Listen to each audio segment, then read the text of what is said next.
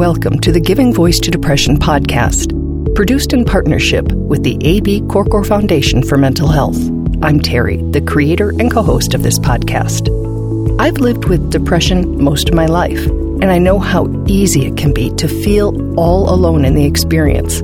I'm not alone, and you aren't either. And I'm Dr. Anita Sands, a licensed clinical psychologist and life coach with a number of my own diagnoses, all of which bring a certain amount of anxiety and depression along with them. There is great power in shared experiences. We share our own as we engage in intimate and candid conversations with our weekly guests, exploring different perspectives on and experiences with depression. We keep it real because depression is real. We keep it hopeful because there truly is hope in spite of what depression tells you.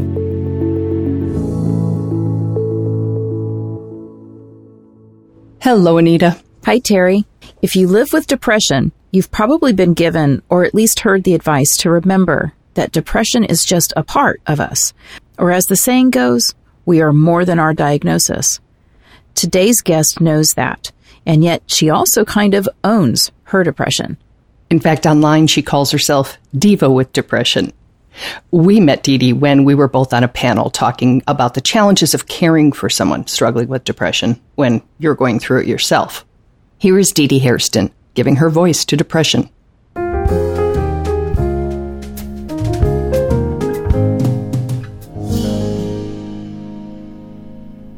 Dee Dee's online platform is Mental Illness with No Filter. Her Facebook page promises the good, the bad, the worst. It's her unfiltered journey into the world of depression, which she describes as dark but real. I think that, you know, when we have, when, when we're having conversations and you read stuff, people go from, I feel like crap to, oh, look, I'm, I'm better now. And they never give you the meat in between and I'm the meat in between because I have to function every day in this dark place. And there are millions of us that have to function every day in that dark place. And I want other people to know that, um, you know, they're not by themselves. When Dee Dee says she functions every day in darkness, she doesn't just mean recent days. I say that I've been depressed all my life. Um, you know, I, I'm in trauma counseling and PTSD now, and I've discovered that since about six years old, uh, there was some form of depression and anxiety. I think that not having um, a father in the house, my mom was uh, not the greatest. Uh, I try not to say that because she was a, um, you know, she, I guess she, I don't know if she did her best, but, you know, I was in a dysfunctional household. And I was also the head of the household, sort of, at six years, seven years old. Um, cooking at seven, wow. taking care of my baby brother, you know. So um, I, I had to grow up very, very fast. And I believe that contributed to it. If childhood is when Dee Dee's depression began, having children is when it got significantly worse. Um, so my depression got really started to get really bad when um, after I gave birth to my daughter, which is uh, 29 years ago. So I did do therapy. I did did, did take some medication, but I wasn't um, I, I, wasn't um, regular with it because I, I hated it. and mm-hmm. also, you know, as you know, the medicines the medications can make you woozy and all sorts of stuff, and I couldn't do that and take care of my child. Um, so, you know, fast forward seven years, I have my second baby, and there was no doubt where my mind was. Yeah. Um, I was completely headfirst by that time into um, depression and darkness. And so, you know, she's 22 now, and, and it's been severe since then. I had my first breakdown in 2006, and it's just been a spiral from there. And you say you have been in a serious depression for 22 years? I mean, you, do you ever come out? Do you ever experience joy? Do you ever feel just, quote, normal? Um, never happy. I will be honest. I, I have decided that I'm not going to look for happy. Um, I will go for being content, you know, from time to time. So when I spend time with my my girls, my girls are my joy. They're my heart. So anything that they do, uh, them breathing and waking up is is the constant joy in my life, you know. Um, but I, I think people don't realize that I can be like this and still function. You know, I raised two kids like this. I had, I was an investment analyst like this. Um, you know, I was a participant. I have a business. I have three businesses that I was running. So, um, I was functioning through this you know, I, and it wasn't until 2006 where it really just started came crashing down that um that I had to I had to sit with it. Since she had to sit with it, Dee Dee decided to name it, not a person's name, something that both felt true to her and that other people would understand. The monster. As I started to spiral, things just started coming up, I will say. And there was one episode, my first episode of, you know, just, just losing it. And I was screaming in my head for help and I fell down on the floor. And that's, that's the vision that came to my mind. Like a, a monster had come and just engulfed me. You know, I know we see like in cartoons where the, the dark thing just engulfs you. Yeah. And that was the vision that I had. And I thought, I think that, you know, if I give it the name the monster, people realize that it's an active participant in my disease. So, you know, I can say, well, the monster is acting up today, or the monster uh, won't let me get out of bed today. Um, and, and, it's funny and it's also real. Mm-hmm. Um, so it was just a quirky way of, of, you know, just telling people that the, the tunnel is dark and that there there are monsters out there, and we live with them every single day. It doesn't sound at all funny to me. It sounds scary. You know, I think of a monster as scary and something that threatens me and something that I can't outrun. Right. And I think it's a very apt description. I, yeah, I mean, I can see the darkness just engulfing, to use yes. your word. And so I have moments of joy. I love going out with my friends, you know, and, and talking with them, um, watching a good movie or whatever. You can do both. Both can be true. You know, I can wake up in the morning and feel like crap with the monster sitting on me. And we'll go in the living room and watch a funny show and I'll feel better and he'll feel better. So, um, you just get pockets of joy. Um, who is the he who will feel better? Depression? the monster. Yeah, the the monster is um is a he, and um, you know, we just do things to when the monster is acting up. I just try to find things to calm him down. Hmm. Basically. What are the things that help you live with it? Well, first of all, I do go to therapy um, every week and sometimes twice if I'm in a dangerous place. Um, I do take medication. I live with severe MDD and severe, well, major depressive disorder and severe treatment resistant depression, which means that I've been taking medicine for years. I have taken almost every medication on the market and it may work for a couple of months or a couple of weeks and it may not. So I'm always in the middle of a medication change. So, um, but I, I still keep, you know, going to the psychiatrist, taking my medication, going to therapy. Um, I, and I just try to find outlets. I, I'm a helpline coordinator for NAMI and doing this platform and, you know, getting the word out. That's how I cope. My lang- my love language is doing, you know, caring for others. So as long as I'm doing that, you know, that sort of helps. While Dee Dee speaks her caring love language for all to hear, she directs specific messages to black and brown communities. I can't share my experiences as a white woman. Right. I am a black woman. I grew up in a black community. Um, some of the things that we live with as blacks are cultural trauma, cultural chains that need to be broken that no one would understand outside of that community, you know? So, um, that is my, that, that's the bulk of my platform to get the word out there to our communities that there's help and that I'm here. You know, I, I, I try to tell everybody, even in my worst days, if you send me a message and say I'm looking for a therapist or I need to, you know, do you know such and such? I'm answering you because I'm so honored that you reached out. Some of the messages Dee Dee wants to shout out are that it's okay to talk about mental health and mental illness. It's okay to take medication. And it's okay to go to therapy. Oh, yes, definitely. Um, you know, uh, of course, in black and brown communities, it, it's a thing to say, you know, just let it go, give it to God, or, you know, pray for it to get better. And that, you know, that's not the answer. The answer is I will pray on the way to my therapist or my psychiatrist.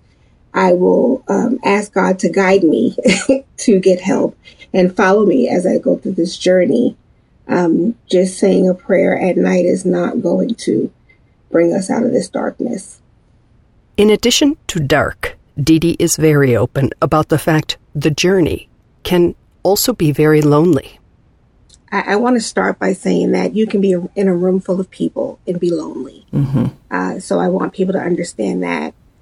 But it's a different type of lonely when you are um, struggling with a mental illness. And I've all my life have, well, not all my life, but for 29 years, I've had my babies you know, and uh, they're they were part of me getting out of bed every morning. Mm-hmm. Uh, I used to fuss about driving them to school, but it made me it was something that made me get out of bed. Um, and join the PTA and you know just be the Girl Scout leader and everything. Um, and in 2018, my oldest daughter moved to Florida, and my youngest went to school in Boston. And it just happened to be in the same year that I lost my sister. Mm-hmm. So the breakdown came fast, really, really fast.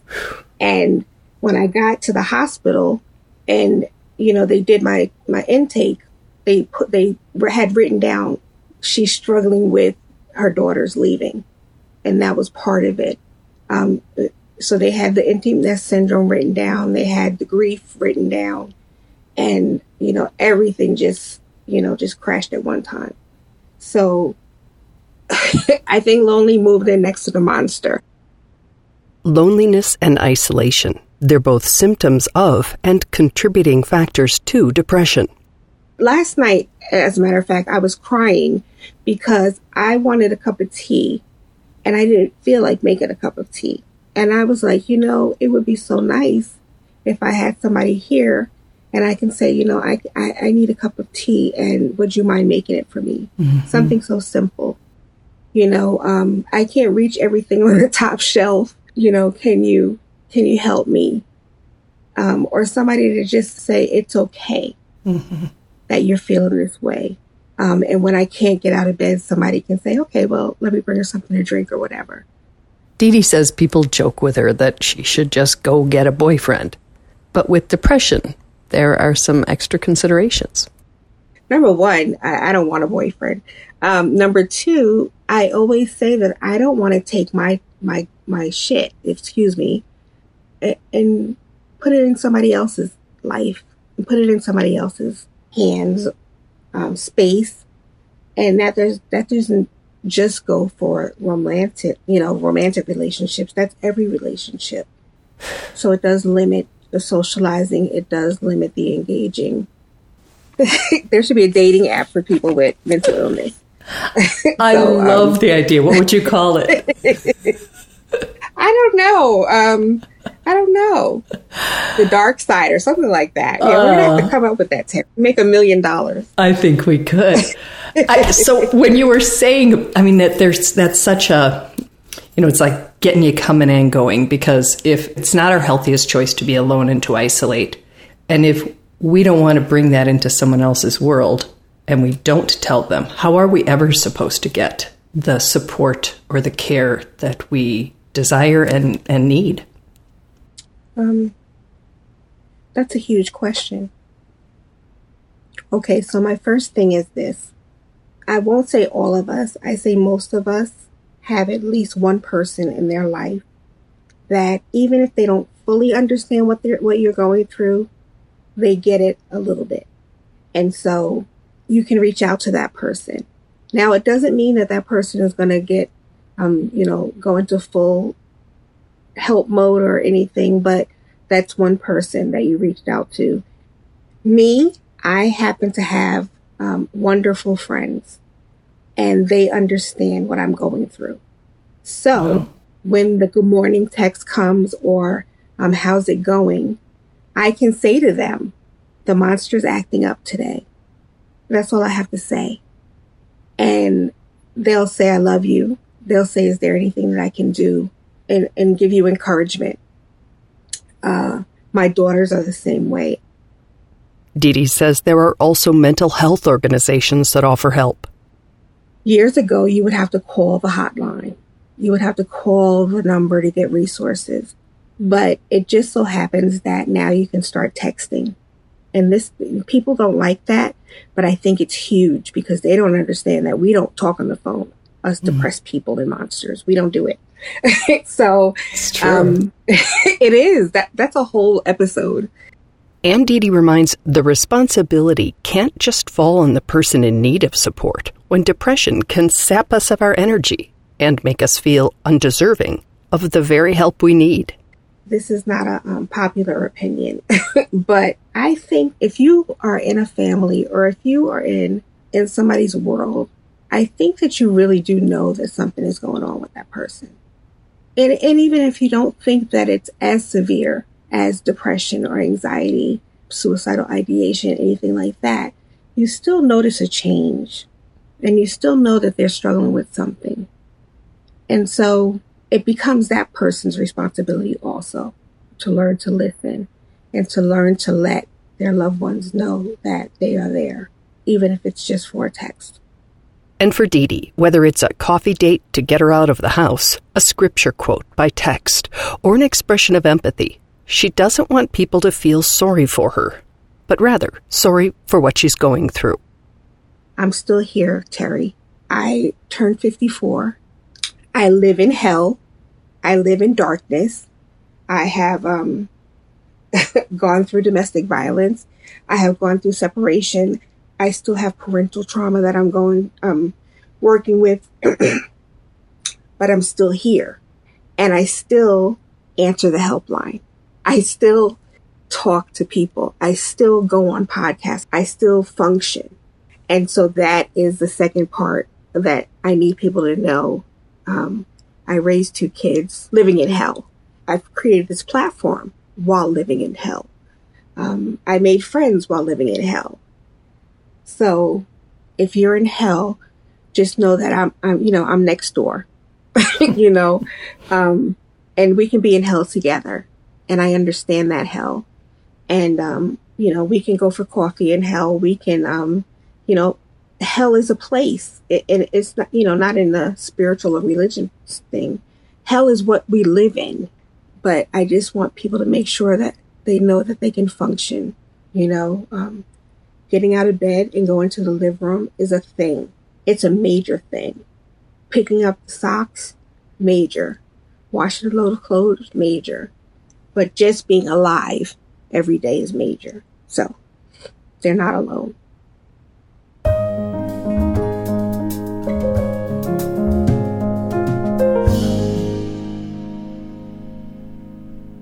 It is really important for us to realize that for some people dealing with depression as well as other illnesses, it's it's a chronic thing. It's not just episodic or acute, an occasional really bad time. It's a daily experience. And I just really love how Dee Dee seems to be altering the expectations that she has of herself to try to match the reality of living with daily depression. And she knows that there are going to be those days when that monster is active and it's messing stuff up. And she not only rolls with it, she lets other people in her life know that she's having to roll with that.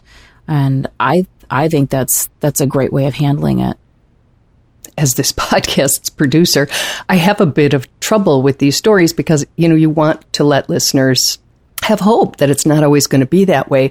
But I also know, and I've been told that there are people out there who, when we say, Hey, hold on, you know, the sun comes out, the storm ends, those kinds of, um, I'm going to use the word platitudes because that's probably what they sound like to them, even though for other people like myself, they're truths.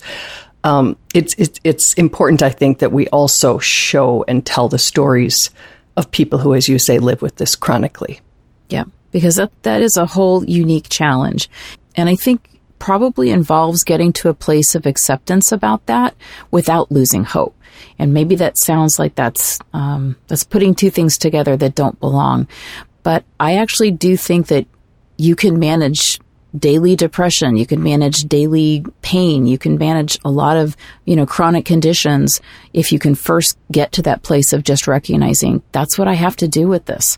You know, I'd love for it to go away. I, I might always hope and wish it will go away, but for now, the reality is I have it and I've got to figure out how to manage it the best that I can today. Well, I'm very grateful to Dee Dee for sharing her story with us and um, for always being available. I've reached out to her several times um, to speak on panels and other things, and she is always right there, just so eager to help other people understand that, as she says, you can function even if it is not uh, the conditions under which you wish you mm-hmm. were functioning on a daily basis. So, mm-hmm. ever grateful to her for um, her advocacy.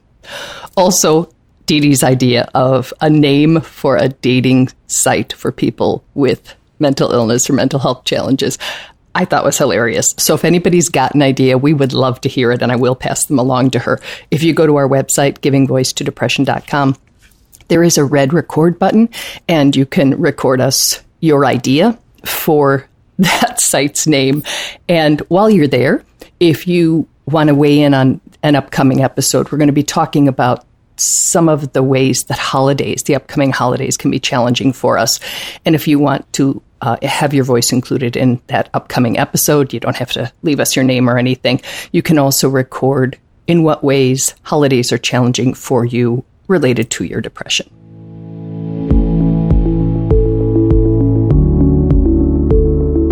We truly hope that our podcast brings a little more understanding helps you better articulate and reflect on your own experience with depression, or better understand how to support someone else who is struggling. If this episode has been of comfort or value to you, know that there are hundreds of others like it in our archive, which you can easily find at our website, givingvoicetodepression.com. And remember, if you're struggling, speak up, even if it's hard. If someone else is struggling, take the time to listen.